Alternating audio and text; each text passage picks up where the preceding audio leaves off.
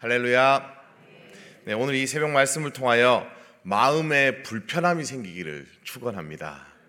저는 이 말씀을 준비하면서 또 묵상하면서 참 마음이 처음에 너무 불편했습니다.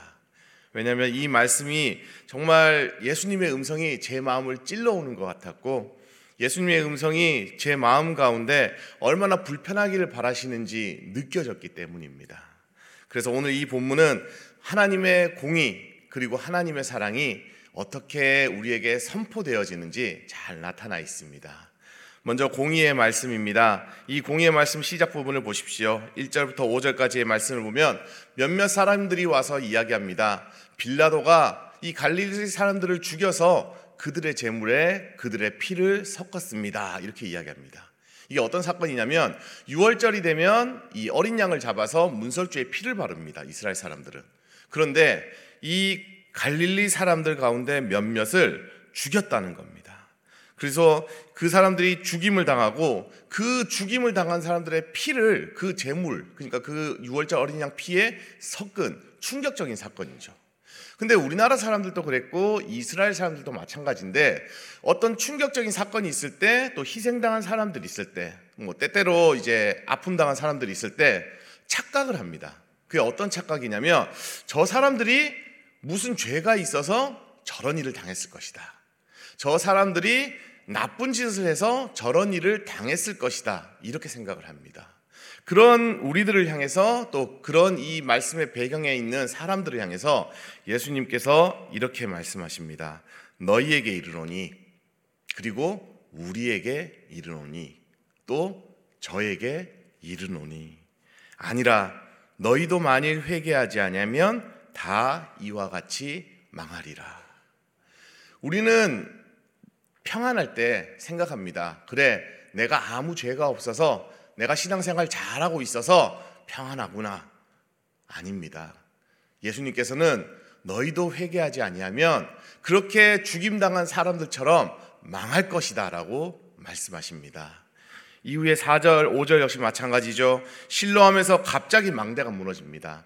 앞서 1, 2, 3절의 사건은 이 빌라도로 인한 어떤 사람으로 인한 재해였다면 이 4절에 나오는 건 자연적인 재해입니다. 갑자기 그 망대, 그 탑이 무너져 버린 겁니다. 그래서 18명이나 죽었습니다. 또 사람들은 생각했을 겁니다. 그래, 하나님이 벌 주셨나 보다. 하나님께서 저 사람들을 치셨나 보다. 하나님께서 어떤 일을 일으키셨나 보다. 근데 예수님께서는 아니라라고 말씀하십니다. 똑같이 5절에 다시 한번 선포하시죠. 너희에게 이르노니 아니라 너희도 만일 회개하지 아니하면 다 이와 같이 망하리라. 저는 이 말씀을 들으면서 또 이 말씀을 묵상하면서 이 말씀으로 설교를 준비하면서 너무 마음이 아팠습니다. 왜냐하면 이 말씀이 철저한 저를 향한 하나님의 공의의 말씀이었기 때문입니다. 목회자기 때문에 좀 더 하나님의 말씀을 잘 지키고 살아간다고 생각했던 저에게 예수님께서는 이 말씀을 준비하는 저에게 이렇게 말씀하셨습니다. 너도 회개하지 아니하면 이와 같이 망할 것이다. 우리의 삶이 평안이 있다고 해서 정말 우리의 길 가운데 아무런 어려움이 없다고 해서 착각하시면 안 됩니다. 와, 내가 더 이상 회개할 것이 없구나. 내가 신앙생활 잘하고 있구나. 이렇게 착각하면 절대 안 됩니다.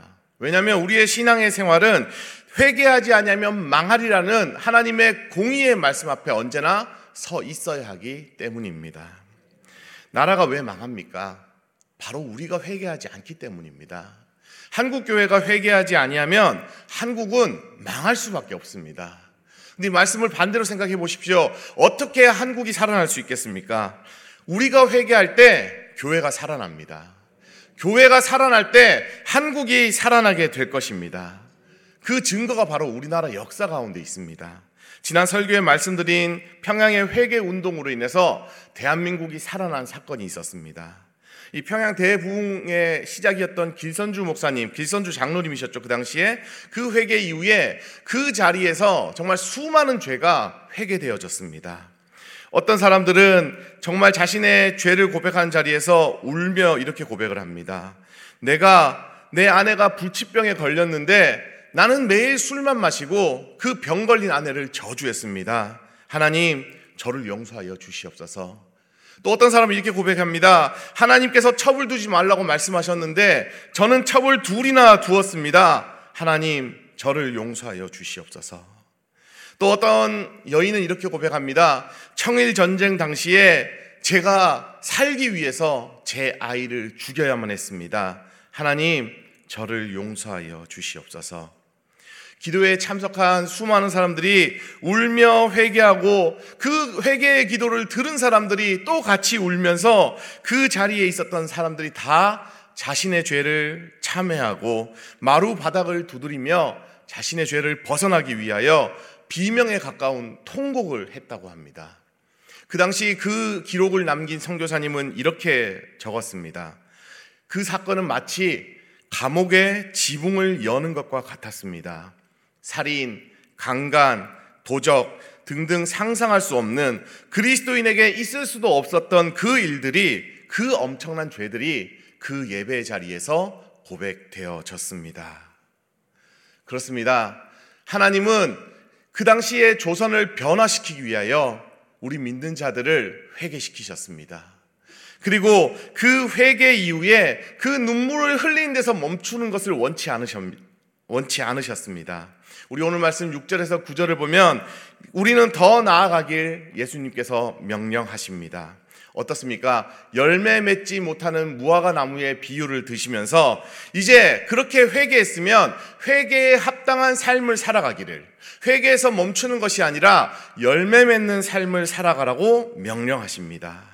그런데 그 명, 그 열매 맺는 명령 앞에 예수님께서는 사랑의 모습을 보여주십니다.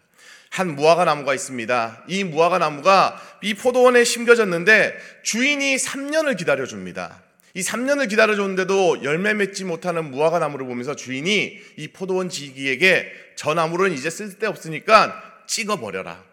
어찌 땅만 놀게 하겠느냐? 이렇게 이야기합니다. 마치 회개에 합당한 열매를 맺지 못하고 살아가는 우리 앞에서 하나님의 공의가 이렇게 말하는 것 같습니다. 이제 열매 맺지 못하는 그 거짓된 신앙생활 하는 자들 찍어버리겠다. 어찌하여 너희가 울면서 회개한다고 하면서 그 회개에 합당한 열매를 맺지 못하느냐? 내가 이제 너를 찍어버리겠다. 그런데 8절 말씀을 다 한번 같이 읽어보겠습니다. 8절 말씀입니다. 시작. 대답하여 이르되 주인이여 금년에도 그대로 두소서 내가 두릅하고 걸음을 줄이니 아멘. 그 공의의 하나님 앞에서 예수님이 막아 서는 것만 같습니다. 아닙니다, 하나님. 금년에만 그대로 두십시오. 제가 한 해 더, 한 해 더 걸음을 주겠습니다. 땅을 두릅하겠습니다. 제가 어떻게든 이 무화과 나무로 하여금 회개에 합당한 열매를 맺지 못하는 저로 하여금 어떻게든 열매를 맺도록 하겠습니다. 하나님, 한 번만 참아 주십시오. 여기서 저는 공의와 사랑이 같이 있는 모습을 느꼈습니다. 공의 앞에서 하나님은 회개에 합당한 열매를 맺지 못하는 우리들을 향해서 찍어버리겠다고 말씀하십니다. 하지만 사랑의 하나님이신 예수님께서 아닙니다. 열매를 맺을 수 있도록 제가 그 마음밭을 갈겠습니다. 제가 걸음을 주겠습니다. 제가 한량 없는 은혜를 더하겠습니다. 열매를 맺을 때까지 하나님 조금만 기다려 주시옵소서. 마치 예수님이 그 앞을 막고 있는 것만 같았습니다. 그리고 예수님이 이 말씀을 통해서 제 굳어진 마음밭을 가는 것을 느꼈습니다. 지금 우리는 어떻습니까? 회개에 합당한 열매를 맺고 계십니까? 만약 내가 회개에 합당한 열매를 맺지 않고 있는데도 내 삶이 평안하구나라고 착각하고 있다면 그것은 지금도 기다리고 계시는 예수님이 계시기 때문입니다. 예수님께서는 우리의 마음밭을 갈고 계십니다. 우리의 마음밭에 은혜의 걸음을 주고 계십니다. 그리고 어떻게든 열매를 맺게 하려고 지금 예수님이 열심을 다하고 계시는 겁니다. 그래서 우리는 우리의 마음밭이 갈려야 합니다. 우리의 마음밭이 갈리는 아픔이 있어야 됩니다. 내 굳어진 마음, 신앙생활을 30년, 40년, 50년씩 했는데 회개에 합당한 열매가 없다면 내 마음밭이 갈리고 끊어지고 큰 돌덩어리 같은 죄가 사라져야만 우리는 열매 맺기 시작할 것입니다. 예수님께서 말씀하십니다. 회개에 합당한 열매를 맺을 수 있도록 내가 너의 마음밭에 걸음을 주겠다. 내가 너의 마음밭을 갈겠다. 내가 너의 마음에 힘을 주겠다. 평양의 그 성도들은 이제 그렇게 눈물의 회개 이후에 각자의 삶의 자리에 돌아가서 합당한 열매를 맺고 살았습니다. 그래서 조선 땅에 예수님 믿는 사람들이 날로 날로 늘어나게 되었습니다. 남에게 손해를 끼친 사람들은 그 손해를 갚아주었습니다. 남에게 사랑을 베풀지 못했던 사람들은 그 사랑을 베풀기 시작했습니다. 평양의 그 성도들이 하나님과 이웃을 사랑하며 살려고 노력하자 부흥이 시작되었습니다. 우리 역시 마찬가지입니다. 우리가 열매 맺지 못하는 이유는 하나님의 말씀을 믿지 못하기 때문입니다. 이 신앙생활을 오래 하면 오래 할수록 주변의 사람들이 하나님께로 돌아오는 사람이 있습니다. 반대로 신앙을 생활을 오래 했는데도 불구하고 오래 하면 오래 할수록 정말 이 사람이 열심을 내면 낼수록 사람들이 교회를 떠나는 사람들도 있습니다. 어떤 차이가 있습니까? 단순하게 우리는 성품의 차이라고 생각하는데 어떤 차이냐면 하나님 말씀을 믿는 사람과 믿지 못하는 말씀 사람의 차이입니다. 마태복음 22장에 예수님께서는 이렇게 말씀하십니다. 너의 마음을 다하고 목숨을 다하고 뜻을 다하여 주 너의 하나님을 사랑하라. 이것이 크고 첫째 되는 계명이요 둘째도 이와 같으니 내 이웃을 내 자신같이 사랑하라. 이 두 계명이 온 율법과 선지자의 강령이니라. 하나님을 사랑하십니까? 이웃을 사랑하십니까? 우리는 하나님을 사랑하면서 내 옆에 있는 이웃도 사랑하셔야 됩니다. 이 말씀을 믿고 이 말씀대로 살아갈 때 우리는 회개에 합당한 열매를 맺을 수 있습니다. 굳은 땅을 좋은 땅으로 만드는 것은 정말 어려운 일입니다. 여기서 만약 주말 농장 같은 걸 해보신 분들은 아실 겁니다. 작게라도 밭을 읽어본 분들은 아실 겁니다. 이렇게 흙을 파내면 계속해서 돌덩어리가 나옵니다. 그리고 굳어진 땅 잠시 2, 3년 안 쓰잖아요. 딱딱해서 못 쓰게 됩니다. 우리의 신앙의 마음이 딱딱하면 그 마음을 깨야 합니다. 우리 안에 돌덩어리 같은 죄가 있으면 그 돌을 골라내야 합니다. 이 과정은 너무나 힘들고 어렵습니다. 그래서 오늘 24절 말씀에 이렇게 나옵니다. 우리 24절 말씀을 함께 읽겠습니다. 시작. 좁은 문으로 들어가기를 힘쓰라 내가 너희에게 이르노니 들어가기를 구하여도 못하는 자가 많으리라 아멘. 우리의 신앙생활은 이런 좁은 문으로 들어가는 일이 되어야 합니다. 우리의 신앙생활은 치열하게 진행돼야 합니다. 우리의 신앙생활은 마치 예수 그리스도의 군사를 길러내는 군대와 같이 돼야 됩니다. 우리 군대 다녀오신 분들은 다 아실 겁니다. 군대 들어가면 처음에 뭘 하냐면 사회의 물을 뺍니다. 사회의 물을 빼기 위해서 엄청난 훈련을 시킵니다. 그렇게 사회의 물을 빼는 과정은 정말 하나부터 열까지 다 불편하고 어렵고 마음에 안 듭니다. 그런데 이 고통스러운 훈련의 과정을 통해서 그리스도의 군사가 되는 것입니다. 우리 역시 마찬가지입니다. 우리가 교회에 들어와 있지만 우리는 사회의 물이 아직 덜 빠졌을 수도 있습니다. 그래서 우리가 그리스도의 군사가 돼가는 과정이 힘들고 불편합니다. 여러분은 그리스도의 군사가 되시길 원하십니까? 저는 제가 그리스도의 군사가 되기를 원합니다. 왜냐하면 교회는 그리스도의 군사를 키워내는 곳이기 때문입니다. 한국교회가 언제부턴가 그리스도의 군사를 키워내는 군대가 아니라 서로 위로하고 서로 마음을 보다듬어주는 그런 공동체로 전락해버렸습니다. 우리 한국교회가 20년, 30년 전만 해도 이렇게 찬양했습니다. 오라, 우리가 세상을 변화시키자. 오라, 우리가 예수 그리스도로. 근데 지금은 어떻습니까?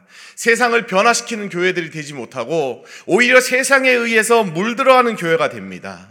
세상에서 상처받았다고 교회에 와서 위로받으려고 하고 있습니다.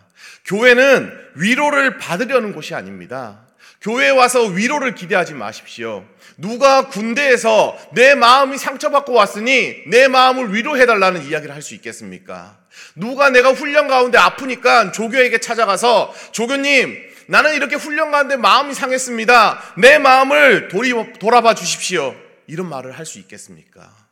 예수 그리스도의 군사로 큰다는 것은 위로를 교회에서 원하는 것이 아니라 서비스를 교회에서 원하는 것이 아니라 친절함을 교회에서 바라는 것이 아닙니다. 우리가 예수 그리스도의 군사가 된다는 것은 서비스를 받는 것이 아니라 바로 우리가 서비스를 하는 사람, 바로 나의 하나님, 나의 주인이신 단 한 분 예수님께 영광의 서비스, 바로 워십 서비스, 우리의 예배, 그 예배를 하나님께 드리는 사람들입니다. 우리가 그리스도의 군사가 되지 못하고 우리가 회개에 합당한 열매를 맺지 못하고 우리가 세상의 물을 든 그 상태에서 내 고집대로 신앙생활을 하겠다고 말씀하시면 27절 말씀에 무서운 말이 떨어지게 될 것입니다. 우리 27절 말씀 예수님의 음성으로 듣겠습니다. 함께 읽겠습니다. 시작. 나는 너희가 어디에서 왔는지 알지 못하노라. 행악하는 모든 자들아 나를 떠나가라 하리라. 아멘. 우리가 신앙생활을 열심히 했는데 예수님이 천국 문 앞에서 나는 너희가 어디서 왔는지 알지 못하노라. 이런 음성을 듣는다면 얼마나 무섭습니까? 그래서 우리는 지금 열매 맺지 못하는 나를 회개하고 나아가야 합니다. 이 새벽에 예수님께서 우리의 마음을 가시면서 회개의 열매를 맺기를 원하는 간절한 마음을 주실 것입니다. 그리고 올 한 해 우리는 그 치열한 영적 전쟁 가운데 그리스도의 군사로 승리하게 될 것입니다. 그리고 우리는 오늘 부른 찬양처럼 무엇을 바라보게 될 것입니까? 현재의 고난보다 더 큰 멸류관을 바라보게 됩니다. 우리 우리에게 주시는 로마서 1장 18절의 말씀을 함께 봉독하겠습니다. 우리 로마서 1장 18절 말씀 제가 읽어 드립니다. 생각컨대 현재의 고난은 장차 우리에게 나타날 영광과 좋게 비교할 수 없도다. 아멘. 그리스도를 군사로 세워지는 것이 아프십니까? 고난과 같이 느껴지십니까? 기뻐하십시오. 지금 고난 가운데 있으면 지금 내 마음밭이 갈리는 아픔 가운데 있다면 내 죄악의 큰 바위 덩어리를 빼내는 과정에서 눈물 나고 힘들고 어렵다면은 기뻐하십시오. 장차의 면류관이 하나님의 그 큰 상급이 우리를 기다리고 있습니다. 오늘 우리가 두 가지의 제목을 놔두고 기도하면 좋겠습니다. 먼저 기도하실 때에 이 엄중한 공의의 하나님의 음성에 귀를 기울이십시오.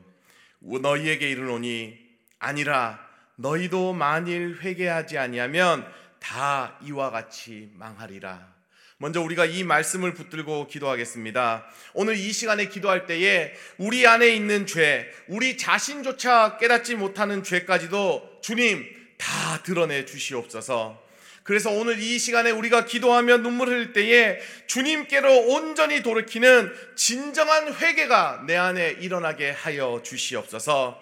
교회는 예수 그리스도의 군사를 키워내는 곳이기 때문에 오늘 그 복음의 진리가 우리 안에 선포되고 우리가 이 시간에 함께 회개하며 기도할 때에 우리 자신과 한국 교회 안에 형식적인 회개가 아니라 진정한 부흥을 일으키는 회개가 일어나게 해달라고 먼저 이 첫 번째 기도의 제목을 가지고 함께 주여 외치시고 기도하겠습니다.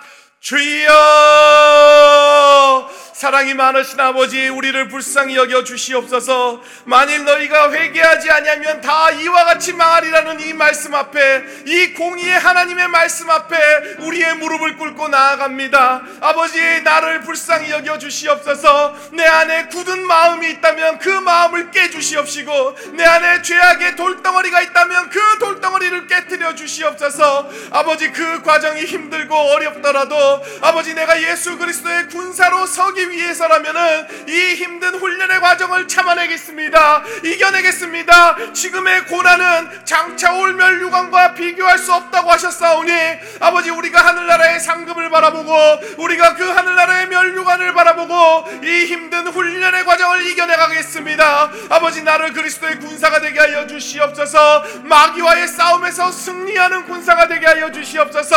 아버지 내 마음 가운데 아픔이 있더라도 슬픔이 있더라도 어려움이 있더라도 내 현실적인 고난이 있더라도 내가 이 멸류관을 바라보며 예수 그리스도의 천국문을 바라보며 이 좁은 길을 걸어가겠습니다. 주님 죄악된 넓은 길을 걷지 않겠습니다. 죄악된 편한 길을 걷지 않겠습니다. 힘들고 어렵더라도 이 좁은 길을 걸어가는 예수 그리스도의 군사가 되어 아버지 부흥하는 길로 걸어가겠습니다. 아버지 우리가 회개할 때에 한국 교회 위에 부흥이 임할 것이고 우리 교회들이 회개하며 나아갔을 때에 이 한국이 우리 대한민국이 살아나게 될 것입니다. 아버지 우리가 주님 앞에 회개하며 나아가는 영을 허락하여 주시옵소서. 아버지 우리가 눈물 흘리며 나아가게 하여 주시옵소서. 아버지 우리가 이 말씀 붙들고 아버지 오늘도 살아 가게 하여 주시옵소서.